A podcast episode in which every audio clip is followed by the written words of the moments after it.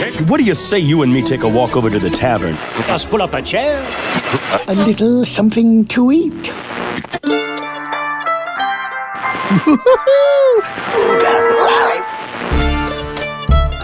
Welcome to the Mouse and Castle. Come on, Johnny, what are we waiting for? This is a gathering place for fans of all things Disney. So sit back, chow down, have some sips, and chit chat about the magical world created by Walt Disney. For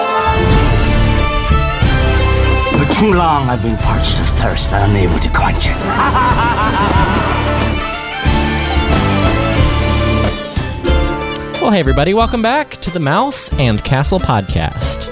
I'm your host, Riley Blanton. So glad that you're back with us as we talk all things Disney. Here once again is my good friend and yours. It's Mr. Aaron Goins. How's it going, Aaron? Going pretty good. How have you been, Riley?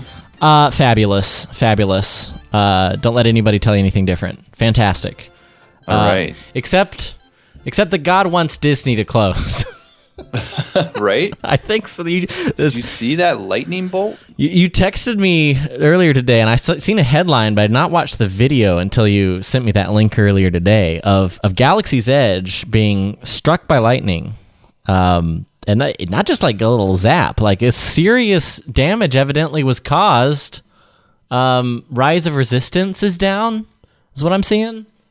Yeah, I Um, know Rise of Resistance is temporarily down. I didn't know if it was related to the lightning strike or if it was just a coincidence. That's what I read on the internet, so I'm I'm saying it's true. wow. Tell- tell the people. That's- maybe that's a sign. It's a sign from the heavens.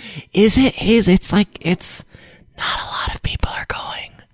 No, I. It's. I mean, I think we're going to talk about it, but there's. Yeah. Yeah, It's, it's not looking good. Well, it, we we're getting not, not hard numbers, but we are getting a little bit of amplifying information because last week, and a lot of you guys probably saw a lot of the headlines that came out about this, but last week uh, was the big Q2 earnings call. Um, now, I remember once upon a time when people like all the news came out from the earnings call because Bob Iger would tease like a new Disney Plus show that they were working on, or give a few little tidbits behind the scenes as everybody was, you know, hungry for the latest morsel from Marvel or Star Wars or what have you. Now it's like this is the earnings call where we're wondering whether or not Disney is is is dead as we know it. so It's not. I mean, Disney's like one of those things that's so big, too big to fail, right? yeah, yeah, it- I, you know, it's going to survive this thing that we're all going through, but it's definitely taking a huge hit right now. And when you see something like four billion plus that they they were down in a quarter, that's just it's just like to fathom that amount of money. It it is- does. is crazy. It blows my mind. I, I I pulled up. There's a New York Times piece um, that did a great job breaking down this earnings call. But that you you alluded to that. That's the lead here. The number they lost in the latest quarter uh, was 4.7 billion dollars with a B. And they don't usually lose money ever. It's their first Right. quarterly loss in decades. I, I I- I don't have the exact date, but it'd been a long time uh, from what I from what I'd been reading. So it's a it's a it's a wee bit. There's the silver lining of the story is uh, Disney Plus. Uh, which they they're up to 60.5 million subscribers after only nine months, so way ahead of their initial projections. But um, but yeah, this is essentially we were sort of waiting for um, doomsday financial reports from from this, and so um, the quarterly that I mean that's what they had to do. Bob Chapek had to get on the phone with all the investors and be like, "Yep, it's 4.72 billion." Um, but as far as the streaming uh, world goes, that's where they have uh, been extraordinarily success uh, successful. They're up to more than 100 million subscribers worldwide if you include Disney Plus, Hulu, and ESPN. Um, and uh, the release of Hamilton was credited for a huge uh, boost in the Disney Plus uh, streaming subscribers. So, you know what what was kind of the pet project, the sort of last farewell of Bob Iger as CEO, that is Disney Plus, has now become the lifeline of the company. And it is kind of a situation of making lemonade out of lemons. Yeah. No- But I don't think I mean whatever success they're seeing in Disney Plus probably because of or at least, you know, the pandemic factors into that. You know, everyone's stuck at home. You know, all of this stuff. There's not other a lot of other options for entertainment. So it's like, okay, streaming services. They're probably all seeing like an uptick. Hmm. But yes. you know, it's probably not going to offset anywhere close to what they're losing. No. So I'm sure they would rather Disney Plus not be as success, as successful and have the park revenue and the movie hmm. revenue and all. Yeah. that stuff. Yeah, for sure, for sure. Because like, I mean, movie theaters, theme parks, those are like the two main revenue sources for the whole company uh, before. So that's what they're still short on. Um, but uh, they really did lean into Disney Plus as as as the as the I guess the good news, bad news, the good news portion of the of the call because that's where they made the announcement of what they're characterizing as a one-off, but what I'm suspicious is a as an experiment to see how successful it is, and that is the first VOD uh, video on demand release for a major Disney film uh, on Disney Plus, and that's Mulan. Making the official announcement. Um, Disney said they will be releasing it um, in countries where theaters are open, but Disney but Disney Plus is not available. It will be in theaters, including China. However, um, they will be releasing for the uh, the princely sum of thirty dollars. Or is it a princely sum of thirty dollars? Let's talk about this. Thirty Uh, dollars on Disney Plus. Yeah, this is a new thing. I mean, at least for it's not new in that other movies have been released previous Mm, yes. to this during the pandemic that they that you had to pay. Like uh, my family has already purchased, I think, two different movies. But if you think about that, typically my family would be going out to more than that. You know, Yep. The whole movie theater experience, you know, we would be like, all right, you know, we'll spend however much money, maybe 60 bucks for all of us to go um, just Yeah. for tickets. And we'll go to multiple movies throughout the summer. Whereas now, I only, I think we've purchased, we purchased Trolls World Tour, Oh, you were part of the trolls madness. which was, I think, 20 bucks and you didn't even get to keep it. It was just rental. Yeah. Um, and then we did Onward, um, even though we knew it was coming to Disney Plus like just a week later. We still bought it just because we wanted to watch it when it first came out. Okay. Um, So I've done two, but I haven't done as much as I normally would. Uh, so, and I definitely will do Mulan. And I think thirty dollars actually isn't that much money when you compare it to what you would pay to go out for a movie night. You know, we can still have an in, you know, in-home movie night, But- but it's just it's just not the same experience. Well, and let, so, so let me press on that a little bit because I saw, I, I saw your Twitter. I, I saw the tweets. I, I'm I'm curious on your take because like you go right now to rent a movie on Amazon, YouTube, uh, wherever you usually do video on demand rentals, and it's like three bucks, five bucks for maybe a brand new release, six or seven bucks. Right, Uh, six is usually the highest. Yeah. What it what's what why thirty dollars? Like you're talking about a three hundred percent, four hundred percent price increase just for the privilege of it being available sooner. Is that something the average consumer you think is going to go for? Is this indicating a trend where you people will be willing to say, "Well, I would have spent this much in the theater, so it's still worth it." I think they're testing the waters to see what that price point is because there is, and I think it depends on the consumer. For people like me and maybe you or others like us who are big Disney fans, we get excited about new releases. We probably are willing to pay a little bit more for a movie that comes out that was supposed to be in the theater. We're expecting it to be in the theater. It can't be now. So, like, okay, well, we're going to let you guys see it anyways. Because what they could do is they could just wait until this stuff go you know kind of goes away and then they could still release it in theaters but that could be like a year from now um, so they're they're giving us the opportunity to see it and they're saying hey this is like premium content. This isn't your typical like oh i'm just going to rent pocahontas or i'm going to watch pocahontas or i'm going to watch you know brother bear. This is like premium content. New new material you know high budget big budget film $30 really isn't that big of a price tag. So they're testing the waters to see if people are willing to do this. I don't think my my prediction is I don't think it's going to do super well. Oh, interesting. Because I know you were advocating for this as a great option for you as For a consumer, it but is. you don't Be- think being a big Disney fan and a family of four. Yeah. but not everyone is me. Well, why Um, why not? Why why don't you think people will see that as a like, well, hey, we can't go to movie theaters anymore. Let's just jump in and, and spend you know less money than we would at a movie theater to play devil's because advocate. of all the other options that you have now at home and because the way that someone's going to look at it is when they log in they're going to have all their streaming services sitting there on their tv they're going to have netflix. They're going to have prime. They're going to have hbo max. They're going to have a lot of other options just other than mulan. So they're thinking hmm do i watch something for free Yeah. on hbo max or many the, or one of the other streaming services that i already pay for? Or do i pay $30 for this movie that probably in a you know three to six months will be on Disney Plus for free. And I think a lot of people will make the decision to wait. Yeah. Well, and they can take a hit by comparison because they're not splitting revenue with a theater now. So even if it's half as many people that w- would have gone and seen it in theater, I would assume, you know, re- theater splits roughly 50-50 just off the top of my head. Um, that they're, they're, they're able to take a loss to some degree, but I think you're, I think you're on the right track where it's going to be an even smaller percentage than that because of, because of the options and because like spare, spare change on, um, entertainment properties is is going down. It's it's something that um you know people spending on uh, superfluous entertainment is is is going to go down in the midst of this oncoming uh, recession that we're experiencing as a result of the economy in COVID times. So it'll be I don't um, think this is going to be a big bang for Disney in that they're going to see this as this is the moving forward strategy. I think they're testing the water to see how much money they can make off of something like this.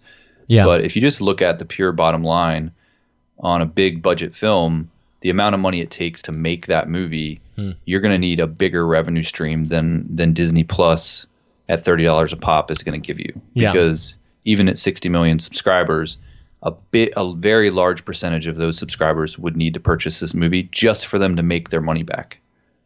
And that's not even taking into account all the advertising um, that they've probably put into it and, and other things.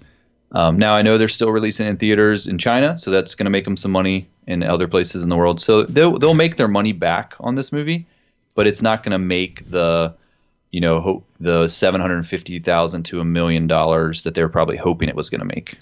Yes, and, and that's where it's certainly not going to track with the previous, you know, Disney live action like Jungle Book or uh, Beauty and the Beast, which you know br- have been they've been breaking all kinds of records.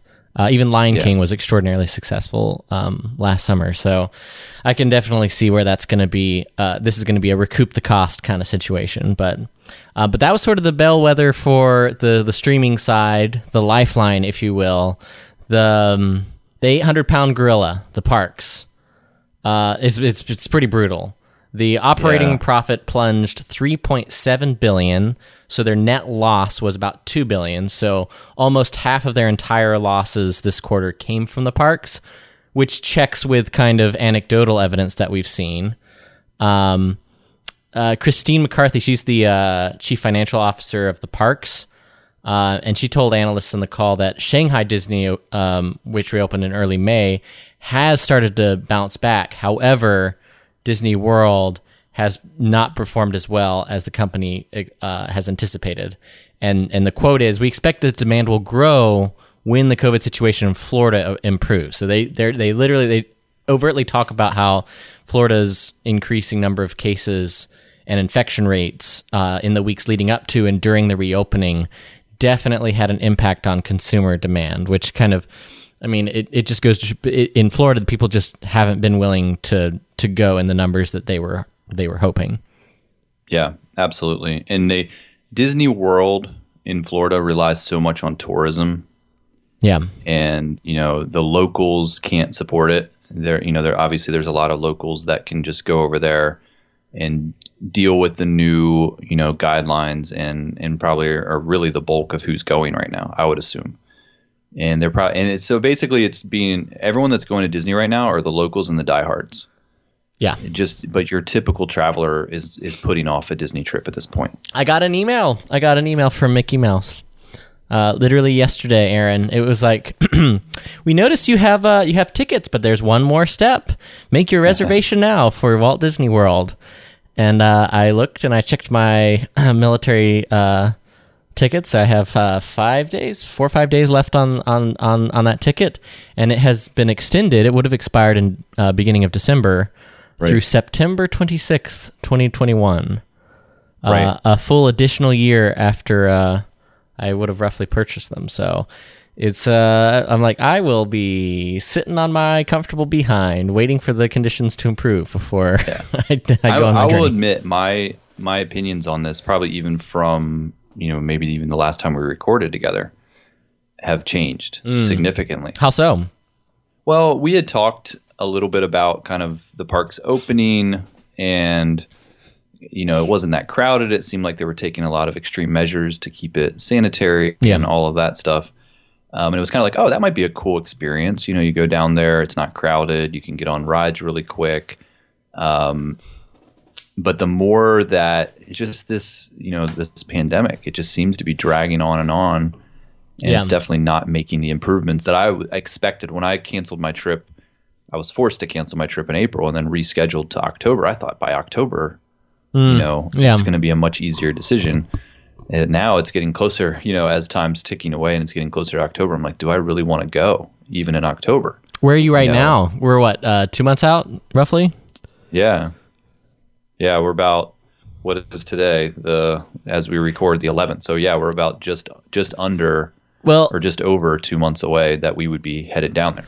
I'm kind of curious as as a as a Disney fan and a guy who loves to take his family uh, to these parks, but also you know wanting to take the appropriate precaution. What's what's the calculus in your mind like right now?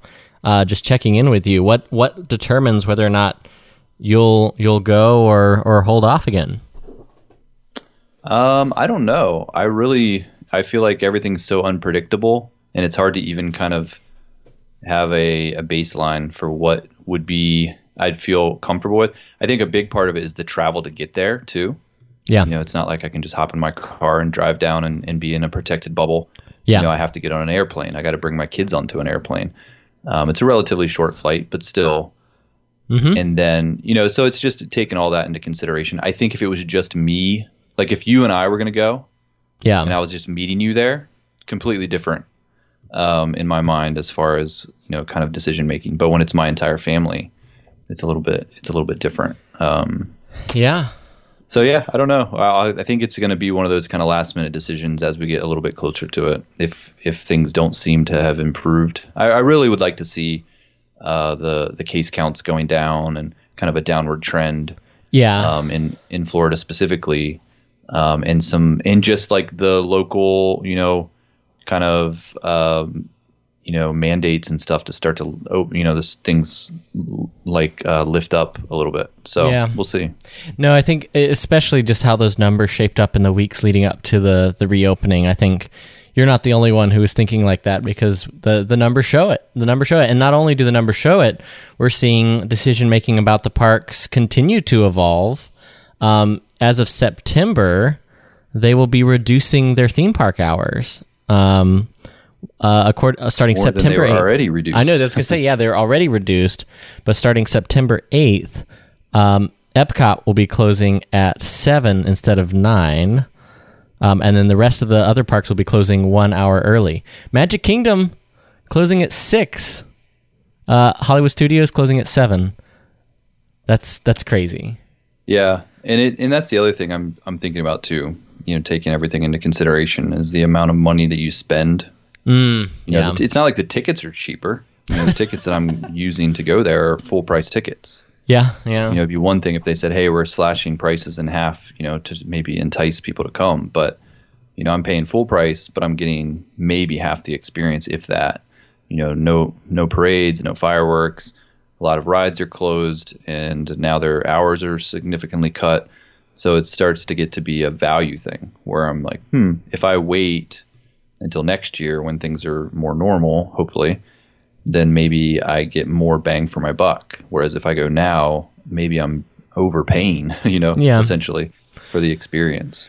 Well, and I think there's the uh, we've talked a lot. You know, it's, it's it's kind of tragic, but also a sign of the times where you know Disney talk has become COVID talk. But there's not just there's the financial aspect of this as well, where I think we have to recognize that it's gonna it's gonna be a lot harder for uh, middle class families to afford to go to Disney World. You're talking about these full price these full prices. Um, I think it's going to be harder to get people back into the parks even after say there's a vaccine. I, I don't think it, it might be a few years before there's a full recovery where the tourism industry is what it once was. Um, yeah, people don't have the same level of expendable cash that maybe they would otherwise. You know, right now with and a Yeah. lot of people are, have lost their jobs. yeah. Um, people are on unemployment. You know, so it's like obviously if you lost your job, you should not be going to Disney World right now. Like, you know, there's luckily, you know, my we my family specifically wasn't impacted Hmm. um, when it came to like an income thing. Um, you Yeah. know, so we were lucky, but. Yeah, it is. It it starts. To, the more you talk about it, the more it starts to feel like first world problems, right? You know, it does, and it's with- that's the thing when talking about you know we're doing a Disney podcast, and it really is. It feels like first world problems in some ways, but it it's the reality the company has to deal with and make adjustments to. Right. Yeah. It's by no means, you know, is it one of those things where it's like, oh, woe is me, I can't go to Disney. Yeah, yeah, know, It's exactly. like there's much bigger things going on right now. Yeah. Um, that we should all be focusing on and worried about. But if you do have the means, and you know you, you are in a financial position where you could go, that is a decision that you have to kind of balance right now on if it's number one smart health wise to go, and is it smart financially to go, or should you wait um, until things get a little bit back to normal. So we'll see. I'm kind of like I'm really up in the air on it. Honestly, I don't know where I'm going to fall. Uh, I'll know I'll know better as it gets closer. Yeah, and I think um, kind of turning back, I guess, uh, zooming out a little bit to the future for the for the parks themselves. I think it'll be interesting to see how the the ongoing cancellations of a lot of the expansions that they had previous announced previously announced will will affect the parks. I actually think it's a good thing because hopefully um, they're able to uh, cut their own operating costs and cut any you know incurring um, debt that the company would have been having in terms of construction loans and all of the capital that it would have taken for these projects. Um, and there's a lot of cancellations going on, but hopefully that's a focus on like how can we make these parks accessible and affordable. And I actually I really hope we see uh, coming out of this a turn in the company culture where reduced demand is reflected in a a doubling down on making on preserving the experience of the parks while making them more frankly financially accessible because the tickets have gotten so freaking expensive i really hope that they expand some of the seasonal promotions and and you know the variable pricing that they've already just introduced to make for sure holiday weekends freaking expensive. But some parts of the year where it's a little more affordable maybe we'll see a more extreme version of that with promotions at certain times of the year um, that that will make it accessible. And i'm talking in the coming years certainly not in the midst of the pandemic but you know in the coming years where i think the tourism industry will be down how do we make these parks attractive and accessible to people who otherwise wouldn't be coming instead of just becoming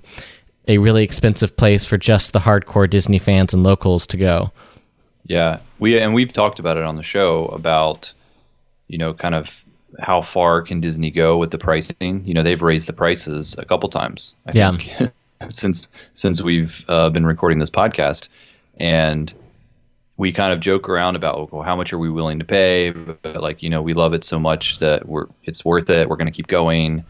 But now things have changed. It's a different world, and this is going to be, I think, a turning point probably for Disney where you will see yeah that you will see that the the prices probably will drop for a while, and they're going to kind of try to rebuild that you know that faith or that trust with the with the community um, to bring people back. And if you if you try to open back up, you know, and say at the price level they were at, you might not that might not be received so well from the general public. Yeah, no, I think so. I, I, I think so. I think the, the the former is the way to go, certainly, versus the latter.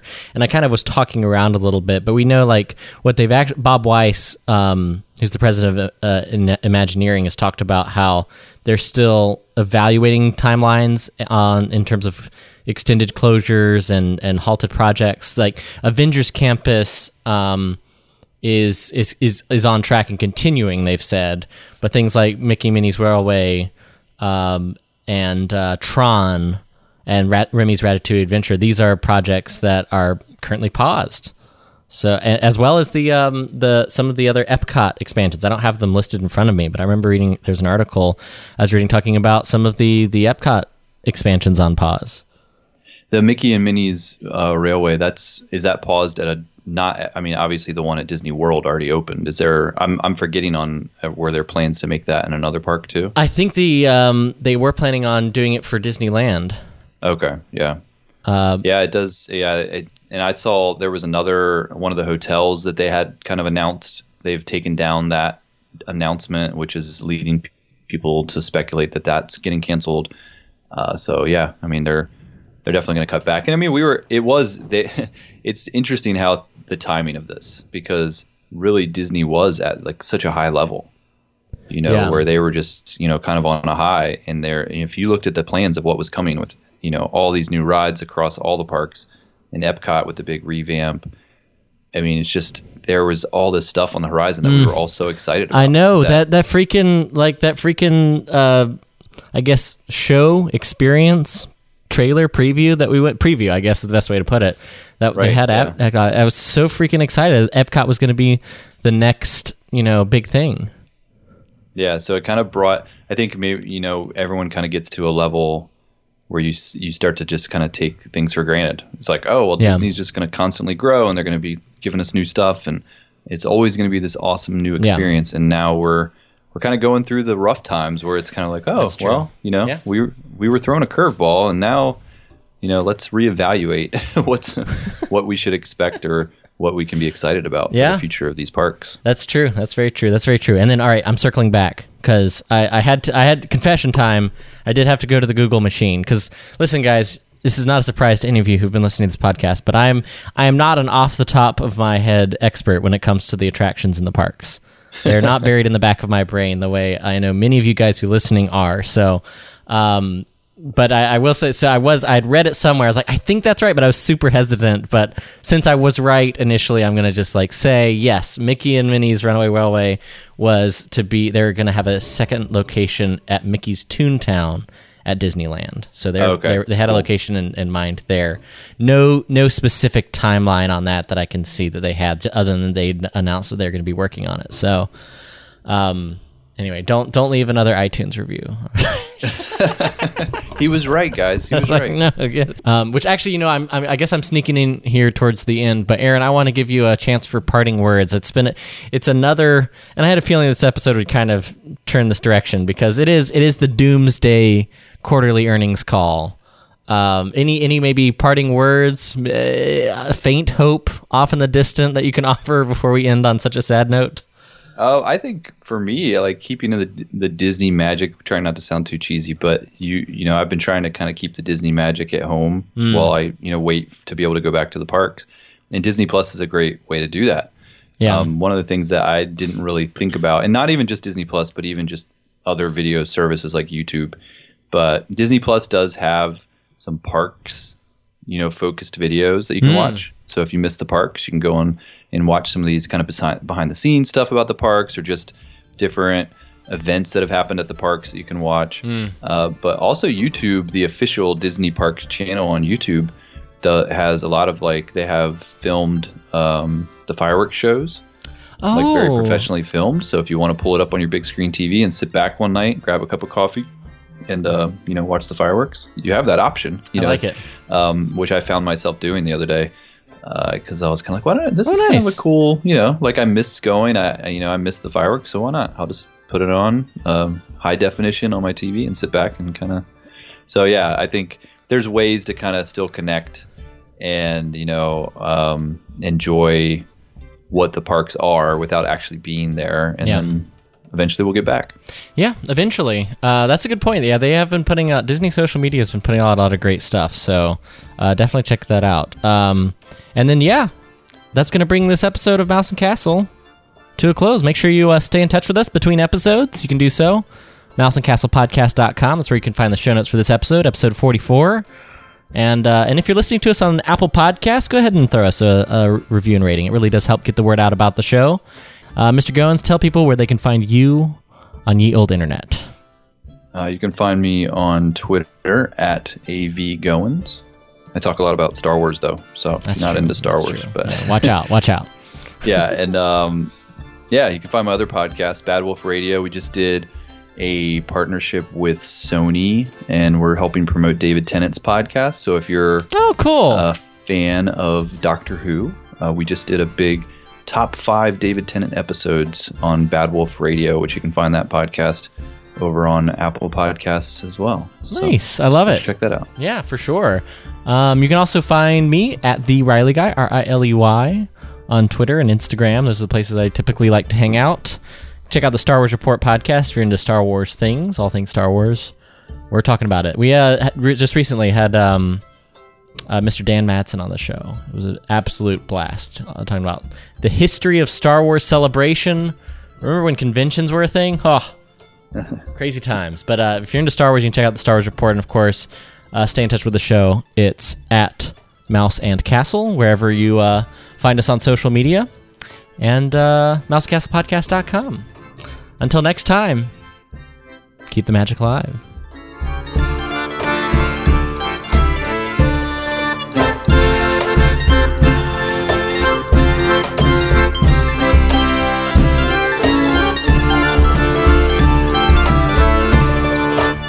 I will say this: I got sucked into. I started watching the um, the Galaxy's Edge special on Disney Plus, Yeah.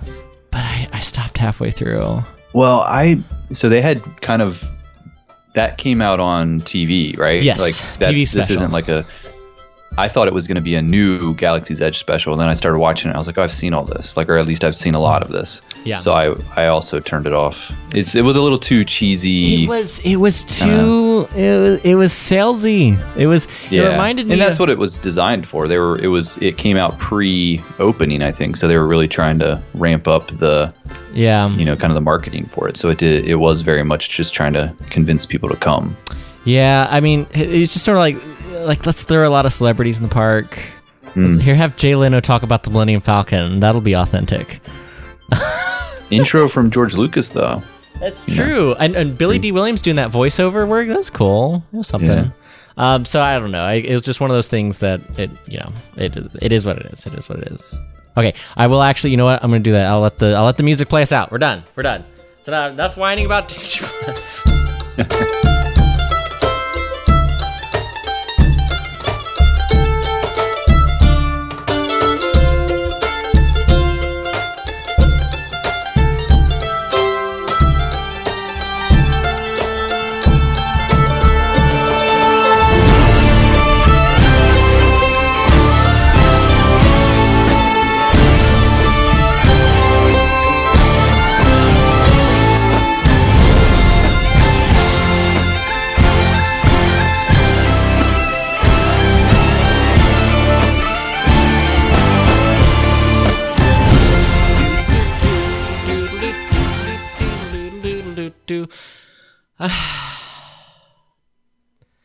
Man, this year, I the last few things that I was um